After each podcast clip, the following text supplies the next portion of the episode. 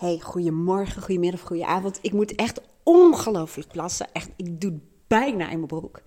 En toch eh, voel ik heel erg eh, de behoefte om iets met jullie te delen. Wat ik dan ook maar gewoon ga doen. En ik heb altijd nog zoiets als een pauzeknop. En dan ga ik even tussendoor naar de wc. En dan kom ik weer terug. Maar goed, zo zie je dat. Ehm, ja, het klinkt echt nu echt uber um, halleluja. Met mijn toverstafje erbij. Maar het is vaak wel zo dat um, als je je missie leeft, nogmaals, dit klinkt heel raar, hè? misschien een beetje gekke zin, als je je missie leeft. Nou, eigenlijk komt het erop neer als je volgens je belangrijkste persoonlijke waarden leeft en ook nog je kwaliteiten en je talenten in kunt zetten, dan, um, nou ja, dan is dat toverstafje, hè? dan is er een soort van magie. En dan um, is het ook een soort verlangen wat soms alles overstemt. En wat ik daarmee bedoel is dat um, zelfs zaken als onzekerheid of um, een sterke innerlijke criticus, als je een heel groot verlangen hebt en je voelt een missie, dan merk je dat ondanks dat, dat je toch de dingen doet die je misschien wat spannend vindt of um, waaraan je twijfelt. Of um, nou ja, wat ik al zei, ja, van ook met audio's opnemen en video's opnemen. Als het aan mijn innerlijke criticus zou liggen en mijn innerlijke perfectionist, die godzijdank niet meer voor in de bus zit, want dat was een beetje te rigide als die aan mijn stuur ging zitten. Maar die zouden echt zeggen: Ja, doe even normaal. Je gaat echt geen filmpjes opnemen. En als je dat dan gaat doen, dan neem eerst een beugel en uh, ga even een, neuscorrectie doen om dat ding recht te zetten. En nou, misschien zou je toch ook wel eventjes wat meer anti-rimpelcrème moeten smeren. En dan moet je zo'n lamp kopen die professionele YouTubers ook hebben.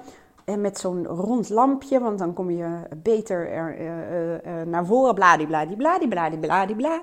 Dus als ik die kanten in mezelf, um, ja, hoe zeg je dat? Als je nergens voor staat, dan val je overal voor. Als je niet ergens voor staat, dan val je dus ook voor je innerlijke um, eigen dialoog en al die stemmen.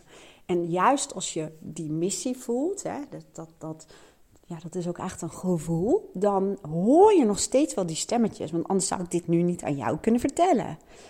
Maar dan is die missie, het verlangen, groter dan de weerstand en groter dan de angst. En ik ga toch even plassen. Dus ik zet hem even op pauze en je hoort me zo meteen weer. Ja, daar ben ik weer.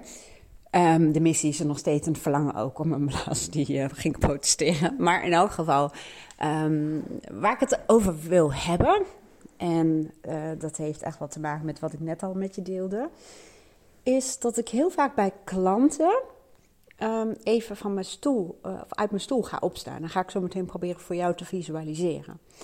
Echt een groot deel van de mensen dat bij mij komt, dat heeft vragen um, die in het verlengde liggen van wie ben ik? Waar sta ik? Wat wil ik nou echt? Of wie ben ik nou echt? En wat maakt me nou gelukkig? Wat geeft zin en betekenis aan mijn leven? Waar word ik nou echt gelukkig van? Is dit het nu? Het niet volledig gelukkig zijn. En ook balans zoeken in het leven. En vaak heeft die balans te maken met balans in belangrijke persoonlijke waarden. Heel veel mensen zeggen dat ze zo'n riedeltje leven, dag in dag uit, een beetje hetzelfde. En dan verwaarloos je waarde in je leven. Ja, dan merk je dat je niet optimaal leeft, een volle leeft, of je potentieel leeft, of volledig gelukkig bent, om het zo te zeggen. Maar ik ga dan staan, dan ga ik dus uit mijn stoel en probeer als het lukt het maar even voor je te zien, of doe het dan even zelf. Dus uh, zoek maar eens even een plek op waar je bent in de kamer. En uh, ga gewoon even staan. Ik zeg heel vaak, nou, mensen hebben vaak een, een soort universeel conflict. Dat is namelijk de behoefte aan, als het ware, op je eigen plek staan. En wat bedoel ik nou met op je eigen plek staan? Dat is de behoefte aan verbinding met jezelf. En verbinding met jezelf hebben gaat over weten wie je bent. En niet exact, hè, want dat, dat is niet een antwoord en that's it. Maar wel weten, als we het hebben over persoonlijkheidskant, hè, die, die bus, dat jij de chauffeur bent als het ware van je bus en dat je allemaal kanten in jezelf hebt Die maken onderdeel uit van je persoonlijkheid. Die zorgen ergens voor. Um, die hebben voor, uh, hoe zeg je dat, sterke punten en zwakke punten. Nou, noem het allemaal op, dat je weet dat, ja, waar jouw persoonlijkheid uit bestaat. En nu wordt het misschien ingewikkeld als je nog nooit wat hebt gedaan met die bus. Dat ga ik gewoon even op een andere manier uitleggen. Weten wie je bent en verbinding hebben met jou, met jezelf, gaat heel erg over dat je weet wat jouw belangrijkste behoeften zijn, waar je behoefte aan hebt. En niet alleen maar als één groot antwoord, maar ook waar je op een bepaald moment behoefte aan hebt. Verbinding met jezelf is um, antwoord kunnen geven op de vraag: waar heb ik nu behoefte aan? Verbinding met jezelf betekent dat je weet wat jouw belangrijkste persoonlijke waarden zijn. En het conflict zit hem vaak in dat we dus die verbinding met onszelf willen hebben, maar we willen ook de verbinding met de ander hebben. En wat heel veel mensen, in, in mijn praktijk, in mijn academy doen, is dat ze van hun plek weglopen. Dus ze stappen van hun plek af naar de ander. Om daar verbinding te maken met de ander. En dan verlies je jezelf. Je bent niet meer geconnect met jezelf. En heel veel van mijn klanten hebben vaak in de jeugd geleerd, dat is een beschermingsmechanisme geworden, primaire kanten, om primair afgestemd te zijn op de behoeften van andere mensen. Of dat nou komt doordat een broer of een zus heel veel aandacht nodig had, misschien ging het daar niet goed mee, of eisen die veel de aandacht op, of omdat het niet zo goed ging met je ouders en daar moest je voor zorgen. Dus werd het een mechanisme om um, heel sensitief te zijn voor de behoeften van anderen en misschien zelfs al heel erg te kunnen calculeren te weten hoe iemand erbij zit en hoe je daarop moet anticiperen, om het zo te zeggen.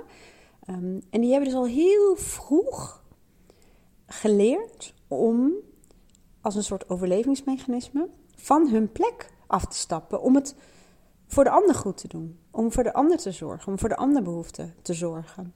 En dat geeft vaak ook wel een bepaalde vervulling. Maar vaak raken de mensen zichzelf kwijt. Ik, ik had het net zo hoor. En ehm, toen mensen op een gegeven moment naar mij gingen vragen: wat wil jij dan? Dat ik echt dacht: ja, maar uh, uh, wat? Geen idee. En ik kon het wel bedenken voor anderen. Maar wat ik nou wilde, ik, ik vond het een mega ingewikkelde, verwarmde, um, onthutsende vraag. En dat is dat, zijn van die uh, dingen waaraan je merkt dat je de connectie met jezelf ergens verloren bent. En um, dat zal niet in alle situaties zo zijn, maar meer afgestemd bent op de behoeften van andere mensen. Dus die voelspriet is naar buiten gericht, om het zo te zeggen. Nou, en het conflict zit hem dus in dat mensen voelen, ja maar ik wil een betekenisvol leven voor mezelf. Ik wil mijn leven terugkijken waarin ik gelukkig ben geweest. En mensen willen niet, dat zeggen ze soms wel, ik wil gewoon meer scheid hebben aan andere mensen. Of de fuck you mentaliteit.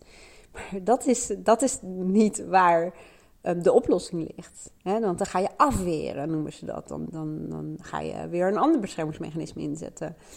Waar het verlangen vaak in zit, is om op je eigen plek te staan. Ja, dus te weten wie je bent met al je kanten, de in jouw ogen positieve en negatieve kanten, de valkuilen en de kwaliteiten.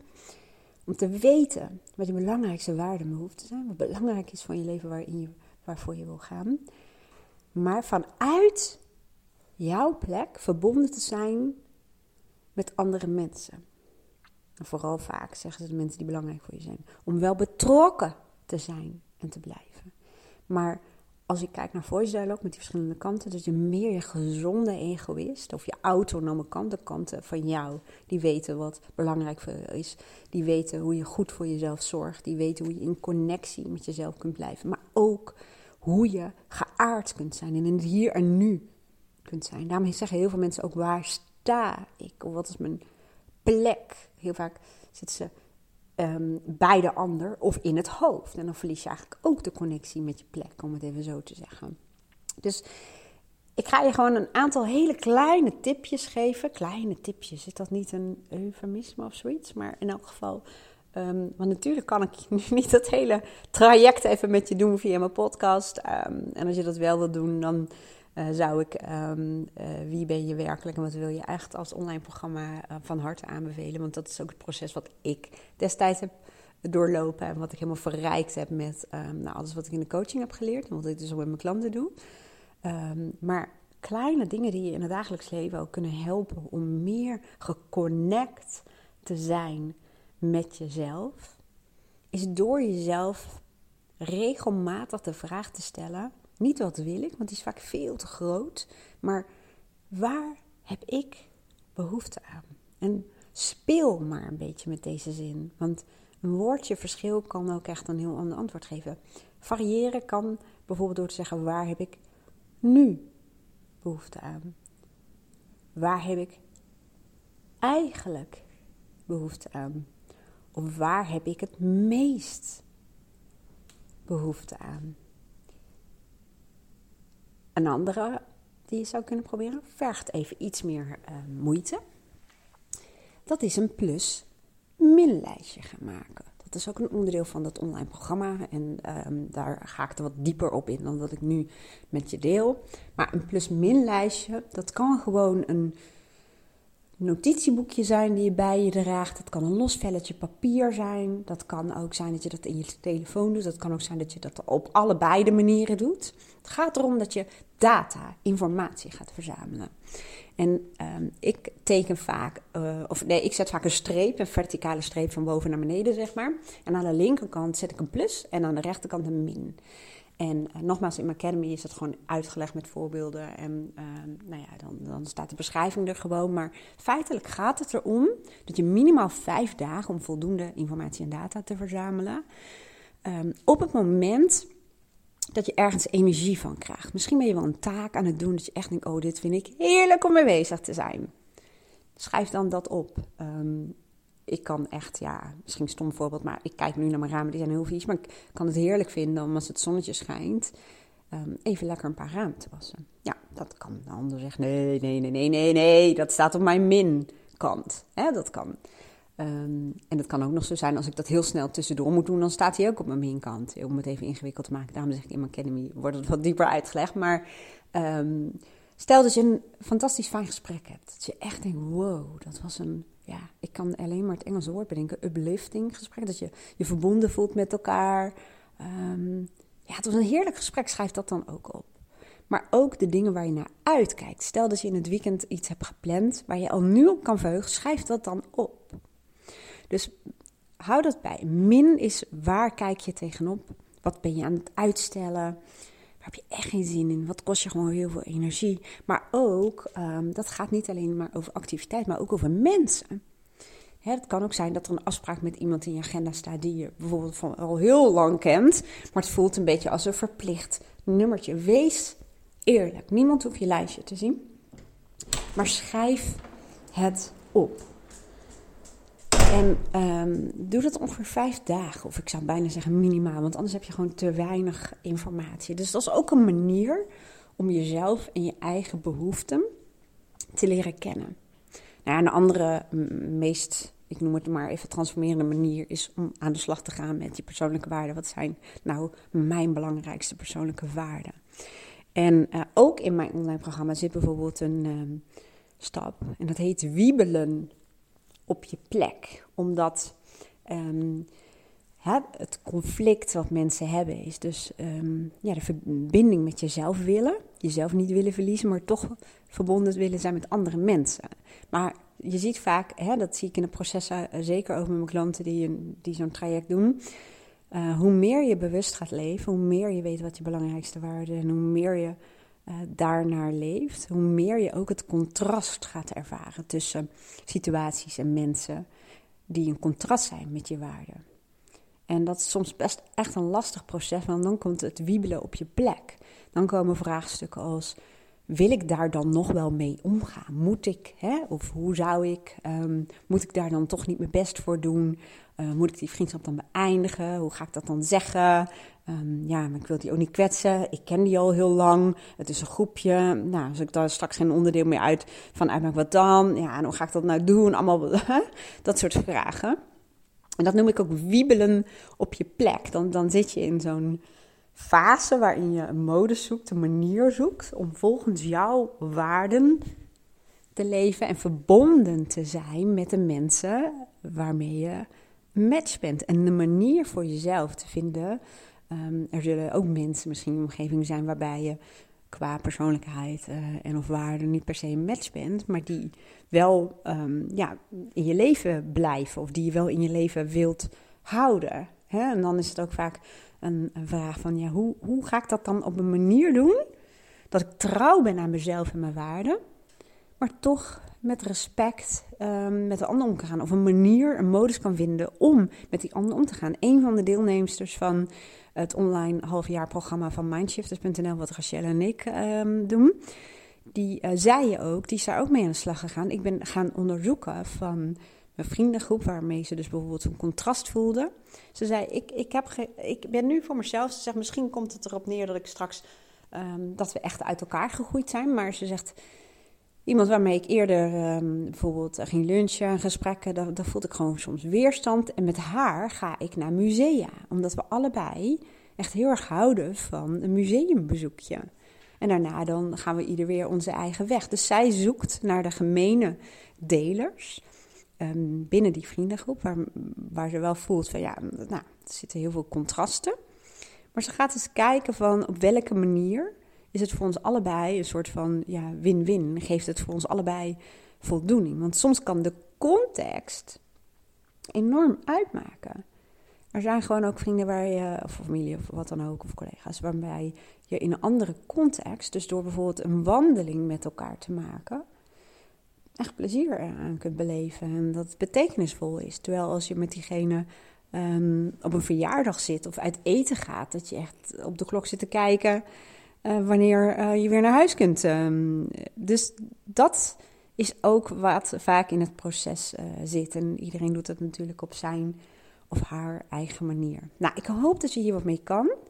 Want ik denk dat het um, ja, een van de meest waardevolle processen in je leven is om jezelf te leren kennen. Om te weten wie ben je nou werkelijk, los van hoe je gevormd bent. Want in je jeugd wordt vaak een beroep gedaan op een aantal kanten van jou en ontstaan vaak beschermingsmechanismen. En dan ga je zien dan een aantal delen van jezelf, dat noemen ze die, die heb je dan verstoten. Die gaan op een gegeven moment vaak, hè, dat noemen ze ook wel een psychosociaal ontwikkelingsconflict, maar die gaan op een gegeven moment um, ja, schreeuwen of een plek proberen op te eisen of meer aandacht van je te krijgen, omdat die kanten heb je nodig om een leven te leven op basis van jouw waarden. Kijk, stel dat um, een van mijn primaire kanten is mijn denker. En, uh, die, die kan goed analyseren en in scenario's denken. En die denkt gewoon over alles ongeveer na.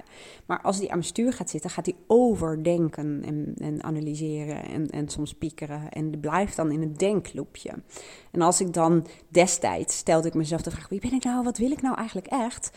Um, maar dan stel je de vraag aan de denker. En het is niet de afdeling denken die een vraagstuk oplost, die vaak ook aan je gevoel zit. Je denker is wel een belangrijk uh, teamlid, maar niet degene die vraagstukken op kan lossen die bijvoorbeeld over gevoel gaan. Ik weet nog wel dat ik toen heel veel zinnen construeerde, zoals: Ja, ik denk dat ik dat voel. Uh, ja, dat kan. Maar voelen is, is wat anders. Als mensen aan mij vragen nu, wat voel je dan? Of hoe voel je nu? Vind ik nog steeds een lastige vraag. Omdat mijn denker is nog steeds mijn primaire kant. Um, en vaak door te spelen met de vragen kom je er wel. Maar um, dat is gewoon een andere afdeling die ik heb geleerd. En dat is echt best wel een mega transformatie. Waar ik um, vooral vanuit mijn hoofd leefde. En wel voelde en beleefde, de wereld beleefde, maar dan in mijn eigen fantasiewereld, in mijn eigen hoofd. In mijn eigen hoofd waren dan mijn kanten die uh, zintuigelijk zijn en creativiteit, mijn avontuurkanten. Die mochten er wel zijn, maar in mijn hoofd, in mijn eigen belevingswereld als het ware. En um, mijn hoofd, ik zeg heel vaak, was mijn hoofdkantoor. En mijn gevoel en, en, en dat soort dingen. En mijn zijn dat was een soort bijgebouwtje. Ergens in de bush-bush, zo'n vervallen gebouwtje met de deur die heel erg kraakt en piekt. Je komt bijna niet naar binnen. Heel veel mensen zeggen ook moeilijk bij mijn gevoel. En um, eerst was de transformatie dat, dat deel van mij, nou eigenlijk zijn meerdere delen. Hè? Want uh, mijn creatieve kant is bijvoorbeeld de kant waarmee ik heel goed mijn emoties kan um, vormgeven of kan uiten, om het zo te zeggen. Ehm, dus die kanten in mij mochten meer voor in mijn bus komen. Dus er, er kwam al veel meer een balans en um, heel andere dynamiek, zeg maar, in mijn innerlijke team, om het even zo te zeggen, en de opstelling. En dat was de eerste transformatiestap. En op een gegeven moment is de transformatie verder doorgegaan en werd mijn intuïtie, mijn gevoel, mijn sensitiviteit. Um, mensen noemen het ook wel kwetsbaarheid, ook echtbaar, echtheid, zeg maar. En het geaard zijn, om het zo te zeggen, werd primair. Dus dat is mijn basis. En mijn hoofd is dienend. En dat betekent niet dat het minder is. Want ik kan echt niet zonder is echt een mega kwaliteit. En bij heel veel mensen in mijn praktijk en in mijn academy. Ehm, alleen mijn basis is mijn, uh, ja, ik noem het gevoel, intuïtie, die uh, ja, veel meer weet en veel sneller kan weten. En mijn hoofd is een geweldige partner. En samen is dat gewoon magisch. En dat is de transformatie die ik ook doormaakte. En is dat nou statisch? Is dat nou altijd? Nee, helemaal niet. Stel dat het voor mij wat ingewikkeld wordt. Of, of ik zeg als ik word getriggerd. Dan zie je dat mijn, uh, hè, wat destijds echt wel mijn primaire kant is. En nog één van mijn primaire kanten, nog steeds één van mijn primaire kanten is. Die wil mij beschermen. Hè? Die denker, die neemt het dan over. En die uh, gaat aan mijn stuur zitten om mij te helpen, als het ware. Dus ja, dan, dan, dan is het als het ware, ja, omgedraaid klinkt ook een beetje gek, hè? maar dan is die dynamiek veranderd. Dus, um, en dat blijft ook bewust leven. Dat is niet wat je even in één of twee sessies doet of een online programma um, en dan is het klaar en je leeft vanaf dat moment elke dag bewust. Nee. Nee. Bewust leven betekent inderdaad um, ja, gewaar zijn, opmerkzaam zijn als het gaat om jezelf. Om anderen um, betekent ook vaak uh, ja, een stukje stilte, maar ruimte geven aan om even bij jezelf als het ware in te tunen. Dat klinkt ook weer zo, maar bewust leven betekent dat je je bewust bent van, ja, dat klinkt een beetje zo'n zweverig gezin, maar waartoe ben ik hier op aarde? Wat geeft betekenis um, aan mijn leven? Wat geeft zin aan mijn leven? Wat, wat, wat maakt mijn leven nou fantastisch, de moeite waard, hoe je het zou willen noemen. Hè? Ik noem het ook wel eens visie. Visie is wat, wat gekaderd, hè? meer. Maar een visie kan ook gaan, hoe leef je dat leven? Hoe ziet het er dan uit? Wat doe je, met wie ben je? Hoe zien je dagen er bijvoorbeeld uit? Waar geniet je van? Um, en nou weet ik niet meer waarom ik dit zei, maar... Uh, oh ja, bewust leven. Bewust leven is, is dat natuurlijk, hè? Want als je geen richting hebt, ja, dan... dan, dan Nogmaals, als je nergens voor staat, dan val je overal voor. Of wat ik ook altijd een hele mooie vond, als je geen eigen plan hebt, dan word je onderdeel van het plan van een ander. En bewust leven betekent ook een stukje gewaarzijn, bewustwording, dat je verschillende kanten in jezelf hebt. Dat je niet een perfectionist of een pleaser of een denker uh, of wat dan ook bent, maar dat het delen van je persoonlijkheid zijn die gedurende de dag meerdere keren, uh, niet, niet meerdere keren, zo van die denken wordt heel vaak uh, getriggerd, maar delen in jou worden getriggerd. En het ene moment kan je je misschien heel chill voelen en heel ah, zelfvertrouwen. Je bent helemaal in het hier en nu. En het andere moment, dan hoor je iets op, weet ik veel, de radio of zo. Ik zet nooit de radio aan, maar hè, ik noem maar even wat. En dan word je getriggerd en dan gaat die denker in één keer uh, voor in de bus zitten of aan je stuur zitten. En dan, dan, dan ben je dat kwijt. En dan is dat in één keer helemaal veranderd. Of ben je uit balans, zoals ze dat noemen. Dus dat is die dynamiek. En um, dat is bijvoorbeeld bewust leven, is um, ja, een levensstijl in mijn ogen. Ik heb dus mijn um, werk, hè, Mindshifters, mijn bedrijf, mijn gezinsleven, familieleven, noem het, heb ik georganiseerd zodanig ja, dat, dat het een levensstijl is. Ja, hoe moet ik dat nou zeggen? Maar ze zeggen ook vaak dat je beter je bedrijf kunt aanpassen aan jouw levensstijl en jouw waarden, dan dat jij je aanpast aan nou ja, het bedrijf, om het even zo te zeggen. Of, of dat je op een plek zit in loondienst kan natuurlijk ook, hè, waar je niet helemaal tot je recht komt, om het zo te zeggen. Dus het gaat ook over het organiseren van. En daar heb je die denker weer voor nodig. Ik heb, en voeler. Ik ging op, in het begin van mijn um, periode in mijn coachpraktijk, ja, moest ik echt nog uitzoeken. Ik, soms had ik hele dagen helemaal vol met afspraken.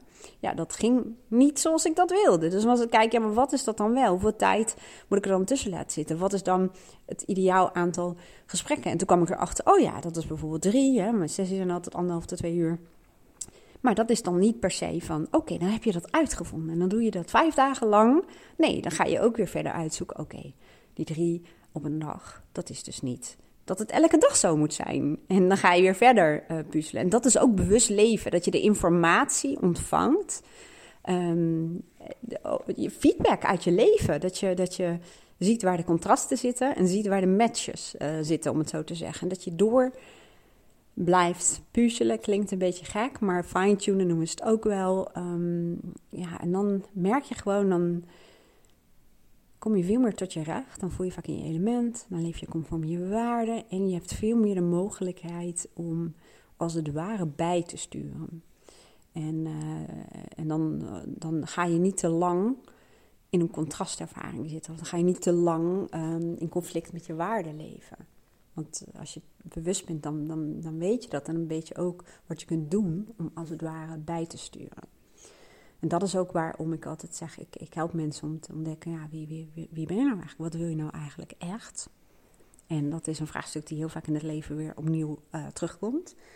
Um, en dan is het vervolgens maar hoe ga ik dat dan doen? En dan gaat het over het innerlijke team. Hè? Hoe is je opstelling? Hoe, hoe staan de kanten van jouw persoonlijkheid opgesteld?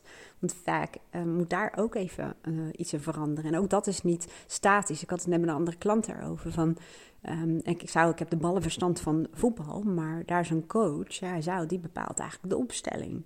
Um, maar het is niet zo dat hij eenmalig de opstelling bepaalt en that's it. Nee, ten eerste is er een doel, hè? er is een, iets waar ze voor willen gaan. En nogmaals, ik heb de ballenverstand van voetbal. Hè? Maar um, er zal um, per wedstrijd uh, rekening gehouden moeten worden waar je uh, wat staat in de competitie, zeg ik dat dan goed. En, maar ook welk team je zo meteen tegenover je hebt. En hoe zit dat team dan weer in elkaar? En daar stel je je, je, je team op samen. Of daar, zo ga je de opstelling bepalen, als je snapt wat ik bedoel. Dus dat is niet statisch. En dat is ook, um, neem ik aan, dat zo'n coach uh, samen met het team per keer doet. Omdat er allerlei variabelen zijn die, um, ja, die maken dat die eerdere opstelling op dat moment het misschien even niet brengt wat je wil. En dat kan ook al gaan over de fitheid van de spelers. Er zijn zoveel uh, variabelen intern, in, maar ook extern. De, de, de, ik denk dan aan zo'n SWOT-analyse, maar ook van ja, wat zijn de sterke kanten van je tegenpartij? Wat, wat, wat zijn de strategieën, of, hoe, of tactisch eh, zou ik dan misschien beter moeten zeggen.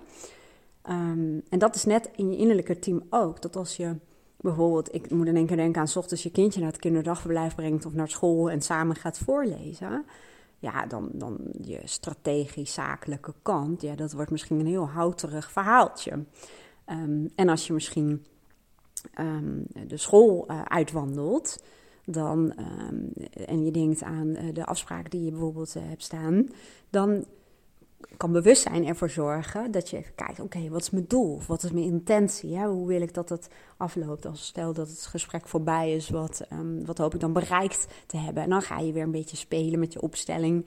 Dan is die voorleeskant, ja, dat is natuurlijk niet een kant, maar je snapt wat ik bedoel. De kanten die je uh, gebruikt om bijvoorbeeld contact te maken met je kind en um, een momentje voor je kind hebt, om het zo te zeggen, ja, die vermoedelijk, afhankelijk van wat voor afspraak je hebt, die, die, die zet je waarschijnlijk niet helemaal vooraan je bus. Net zo goed als dat, ja, wat ik al zei, als jij met je zakelijk strategisch of je denkerkant het voorlezen, uh, dan ben je misschien aan het voorlezen, maar dan ben je misschien met je hoofd heel erg anders. En heb je niet de verbinding met je kind wat je op dat moment zou willen.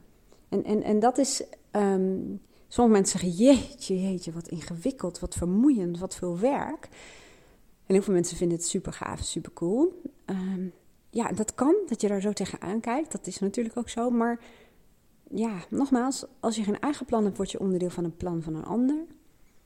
En leef je reactief. En dat lijkt misschien gemakkelijker. Daar hoef je voor je gevoel minder moeite voor te doen. Hoef je niet over na te denken. En je volgt als het ware. Je reageert op. Maar um, in die end, onderaan de streep, of gaandeweg, kost dat je vaak juist nog veel meer energie. Omdat je heel veel dingen doet en met mensen interactie hebt, um, wat je energie kost. Dus ja, ik, zeg wel vaak coachen is niet um, gewoon even gezellig bijpraten. Er zijn echt mensen zoals die van vandaag ook die vrij nemen na een sessie. Om te processen, om hiermee bezig te zijn. Wat ik hartstikke aanmoedig, maar snap dat heel veel mensen dat helemaal niet kunnen doen. Maar ehm, ja, geweldig. Omdat, um, ja, om, om, om, omdat coachen of het gecoacht worden betekent bewust nadenken, je vragen stellen. En uh, ja, dat is met bewust leven ook. Dat betekent inderdaad wel um, nadenken, maar ook intune op jezelf. Bewust worden van wat je, ja, wat je voelt, waar je behoefte aan hebt, wat je wil. En nogmaals, ook weten welke vragen voor jou de antwoorden geven die je wil. Net als dat ik, en dan ga ik afsluiten hoor. Ik geef ook communicatietrainingen uh, aan teams, aan koppels, um, ook één op één. En um, daarbij zeg ik ook vaak: speel maar een beetje met de soort vraag. Want als je zegt, hoe denk jij erover? Wat, denk, wat vind jij ervan? Dan doe je vaak een beroep op iemands meningsvorming. En niet iedereen voelt zich daar heel comfortabel bij. Of niet iedereen heeft een hele expliciete mening. En door te spelen, hoe kijk je daarnaar? Of welke gedachte heb je hierbij? Of als je hier aan denkt, wat komt er dan in jou op? Um, of hoe zie jij dat dan? Of uh, wat zou voor jou de huppel de puppel uh, um, uh, oplossing zijn? Nou, bla, bla, je gaat door andere vragen te stellen, zie je vaak dat je wel antwoorden krijgt. En dat weet ik nog wel in mijn tijd als leidinggevende, dat je gewoon een team hebt met verschillende mensen. Dat de een, die hoef je alleen maar te vragen, wat vind jij? En dan komt een antwoord en de ander die klapt dicht. En dan stel je andere vragen. En dat heeft ook te maken met dat de een veel visueler ingesteld is. En de ander die is meer auditief, zo zeg je dat maar. Nou, bijvoorbeeld met het luisteren, hè, die heeft wel gewoon een andere zintuigelijke voorkeur. Um, en de ander is weer juist heel erg van het voelen. Dus um, ja, dan ga je ook op een gegeven moment weten, voelen. En soms kun je juist ook iemand prikkelen door de vraag wel zo uh, te stellen. Hè? Maar dat is ook een beetje spelen. En dat kan dus ook bij jezelf. Dat, dat was eigenlijk ook waarvoor ik dit zei. Van als je het juiste antwoord nog niet hebt gevonden, dan heb je gewoon de juiste vraag nog niet gesteld. En die zin heb ik niet zelf bedacht. Heel veel zin heb ik niet zelf bedacht trouwens, maar ze zijn wel briljant. Dus wie het heeft bedacht, dankjewel daarvoor. Nou, ik hoop dat je er wat mee kan. En als je zegt, ik kan er denk ik wel wat mee, maar ik heb wel een beetje hulp nodig. Stok achter de deur, begeleiding, motivatie, commitment, whatever wat. Um, heel veel mensen zeggen, ja, op welke manier kan ik dan dat met jou doen? Nou, dat kan voor de mensen die houden van podcast luisteren, die houden van um, bezig zijn met persoonlijke groei en ontwikkeling, zelfontwikkeling. Heb ik online programma's waarin ik je de tools bied. En uh, veel ook in audio en in tekst, allebei. Omdat de ene voorkeur voor lezen, de andere voor luisteren. En heel veel mensen willen het allebei, om het zo te zeggen. Waarin ik je hiermee help. En dat zijn de processen die ik ook ooit zelf heb gedaan en regelmatig opnieuw gebruik en die ik met mijn klanten doe. En je kunt um, een één op één sessie met me boeken. Maar wat ook een optie is, als jij zegt, nou, ik uh, heb meer mensen om mij heen die zijn met uh, persoonlijke groei en ontwikkeling bezig, zelfontwikkeling. Ik uh, geef dus ook wel coaching en training aan groepjes die je bijvoorbeeld zelf kunt samenstellen. En dan is even, neem even contact op, dan stemmen we gewoon even af wat jullie willen en qua tijd en budget. En dan doen we dat in groepsverband. Mis ik er nou nog één? Mis ik er nou nog één? Ik mis er nog één. Wat wil ik nou nog zeggen? Ja, nou ja, in één keer dacht ik, ja, trainingen geef ik ook vaak in teamverband. Laat het minder hoor, maar dat heb ik wel heel veel gedaan. Dus als jij, um, nou ja, misschien ben je wel manager of collega of wat dan ook. En denk, oh, dat zou voor ons team wel heel erg gaaf zijn. Nou, dat is hetzelfde verhaal. Neem even contact op. En dan kijken we naar de mogelijkheden en je vraag. En tot slot, maar daar zijn de deuren nu van gesloten. Rachelle Verhagen en ik hebben samen mindshifters.nl opgericht. Dus dan zou ik je van harte uitnodigen om daar eens een kijkje te nemen. Op de website uh, en op onze social media kanalen. En wij doen een, jaar programma, sorry, een half jaar programma. Met een groepje, in dit geval uh, onze startgroep. Dat zijn vrouwen. Wacht even hoor. Even mijn laatste slokje thee. Alleen de deuren zitten nu dicht, dus we laten nu even niemand meer binnen. Maar um, dat is een half jaar programma, omdat ze weten dat um, ja, bewust leven en dingen veranderen in je leven en fine-tunen, dat zijn processen. En daarom doen we dat een half jaar begeleiden weer. Dus als je zegt, oh, dat lijkt me wel wat om met gelijkgestemden hiermee bezig te zijn en een stok achter de deur te hebben. Want dat is wat veel mensen ook zeggen van ja, dan heb toch een stok achter de deur. Als we dat samen doen en er zijn gewoon geplande eh, online meetings. Deze groep wil bijvoorbeeld ook een keertje met elkaar uh, samenkomen. Maar dan zou ik zeggen, stuur even een mailtje naar happy at mindshifters.nl. Happy at mindshifters.nl. En dan uh, kunnen wij jou op het moment dat de volgende uh, groep gaat starten, zullen we maar zeggen, of dat wij de deuren gaan openen, sturen we je gewoon vrijblijvend even een mailtje met informatie. En dan kun je altijd nog bepalen van, hey, lijkt me dat wat, ja of nee. Nou, dat was hem. Ik wens je een hele mooie dag. Dankjewel voor het luisteren. En vond je deze podcast fijn? Had je er wat aan? Um, nou, voor jou wellicht een kleine moeite en voor mij gewoon super gaaf als je een beoordeling achter wil laten of een review.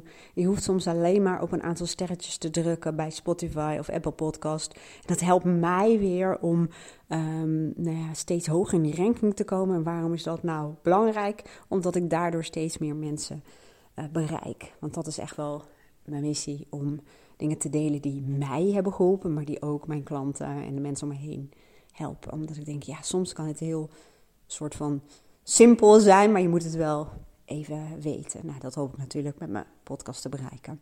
Nogmaals, mooie dag en tot de volgende podcast.